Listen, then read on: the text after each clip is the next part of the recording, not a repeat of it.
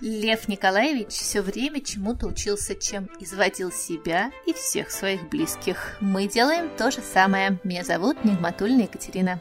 А меня зовут Марина Давыдова. И это наш подкаст «Не анонимных вечных студентов, страдающих синдромом Льва Толстого». Мы встречаемся каждый понедельник и за 10 минут рассказываем вам то, что узнали за неделю. Поехали.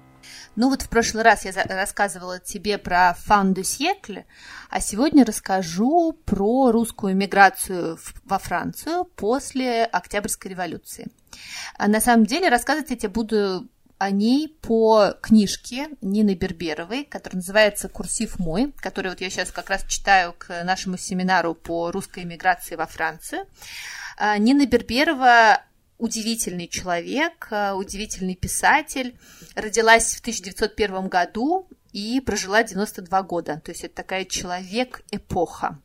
И она сначала эмигрировала из России в постницшанскую Европу, во Францию и в Берлин, потом во Францию, а потом поехала в Америку, где преподавала, кстати, в Принстонском университете. А вот эта книжка, про которую я буду тебе рассказывать, это сборник ее мемуаров, э, ее дневников, которые она вела практически всю свою жизнь.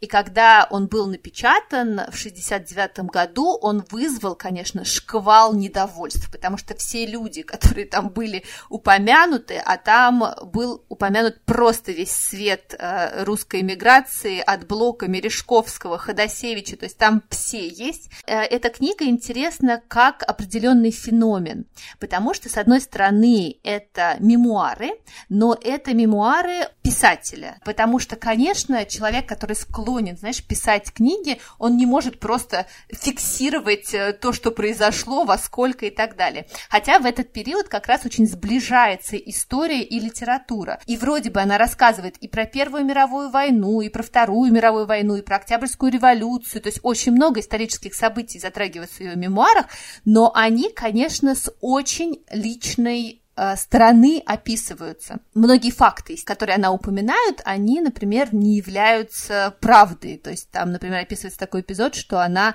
присутствует на э, похоронах Ходосевича, это был ее первый гражданский муж, с которым они довольно долго прожили, и вообще их история любви описывается как настоящий роман в этих мемуарах. И вот когда он умер, примерно на похоронах э, была Цветаева, хотя там ее не было, но она вот пишет, что она там была, и ее все игнорировали. И таких моментов, и несоответствий очень много. И, конечно, эту книжку нельзя читать, как, знаешь, вот прямо вот так оно и было. Это очень личное восприятие истории. Это э, мемуары, в которых человек и его мир вокруг этого человека э, поставлен во главу угла. И на самом деле это такая, знаешь, большая-большая рефлексия еще по поводу определенного поколения, поколения вот этих иммигрантов. Есть э, э, первая волна э, иммигрантов, таких больших, как Набоков, которые очень хорошо смогли адаптироваться к иностранной жизни и стали там довольно успешны. А это поколение иммигрантов, которое называется незамеченным поколением. То есть это люди, которым было тяжело адаптироваться. Многие из них уехали из России, когда они были еще в возрасте, когда русская культура в них еще не въелась полностью. И они, уехав за границу, были немного потерянными. И вот, кстати, было много обсуждений, могут ли они вообще писать книги или нет, не имея родины. И вот это тоже все вопросы э, поднимаются. Ну а закончу я цитатой самой э, Нины Берберовой, которая написала. Мне давно стало ясно, что жить и особенно умирать легче, когда видишь жизнь как целое, с ее началом, серединой и концом. У меня были мифы, но никогда не было мифологии.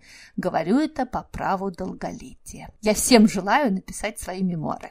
Начну писать. Ты будешь писать? Я периодически забрасываю свои дневники и поняла, что как жалко, что я это делаю. Надо обязательно. Вот прям хочу сейчас доучусь и начну.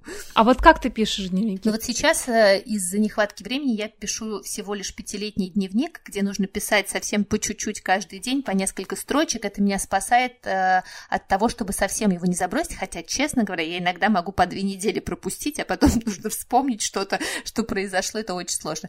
А когда у меня... Вот.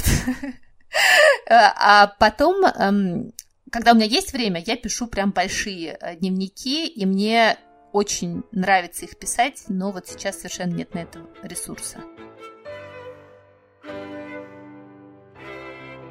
Ну, а я хочу вернуться к нашему любимому, дорогому Льву Николаевичу, э, человек, который много писал дневников, всю жизнь писал, щедро делился э, в своих произведениях, дневниках, наблюдениями, э, умозаключениями. Я натолкнулась на моем любимом Арзамасе э, подборку его советов. И не могу не рассказать о некоторых, остальным можно будет, наверное, прочитать на Арзамасе. Мы поделимся обязательно ссылкой. Так вот, первый совет. Что делать, если перебрал?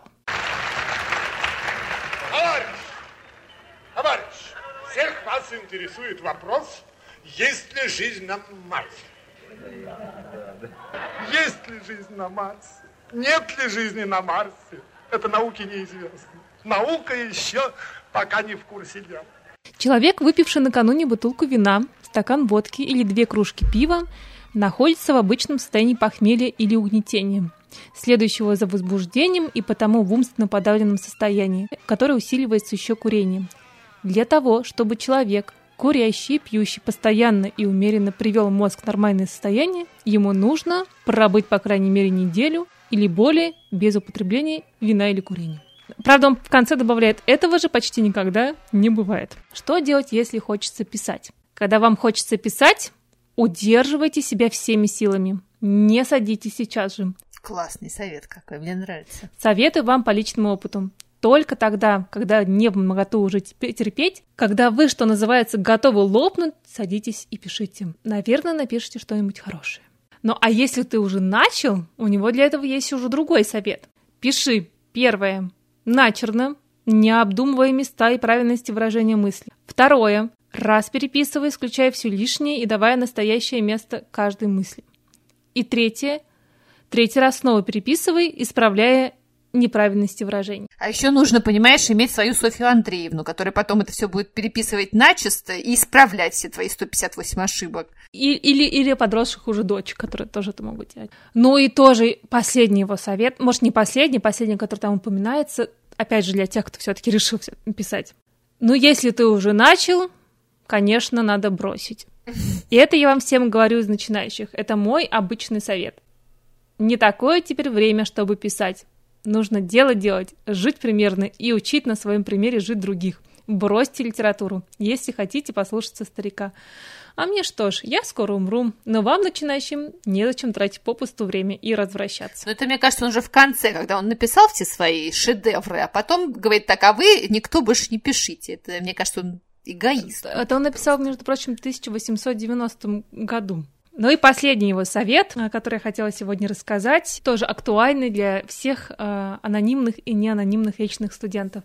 Как понять непонятное? Для того, чтобы понять всякую книгу, тебе тоже пригодится сейчас, наверное, в магистратуре. Чтобы понять всякую книгу, необходимо выделить из нее все вполне понятное от непонятного и запутанного, и из этого, из этого выделенного, понятного, составите понятие о смысле и духе всей книги. И тогда на основании вполне понятного выясни для себя места не вполне понятные и запутанные. Тебе стало понятнее? Нет, я тебе хочу сказать, что это он не дожил до французских философов просто 20 века, а то бы он как бы не выделил там понятное из непонятного и не понял бы непонятное, выделив понятное из непонятного. Да, и, сдел, и, и сделав как бы свои суждения о смысле и духе книги. В общем, с Сартром бы они точно обнялись, про которого мы тоже говорили с тобой.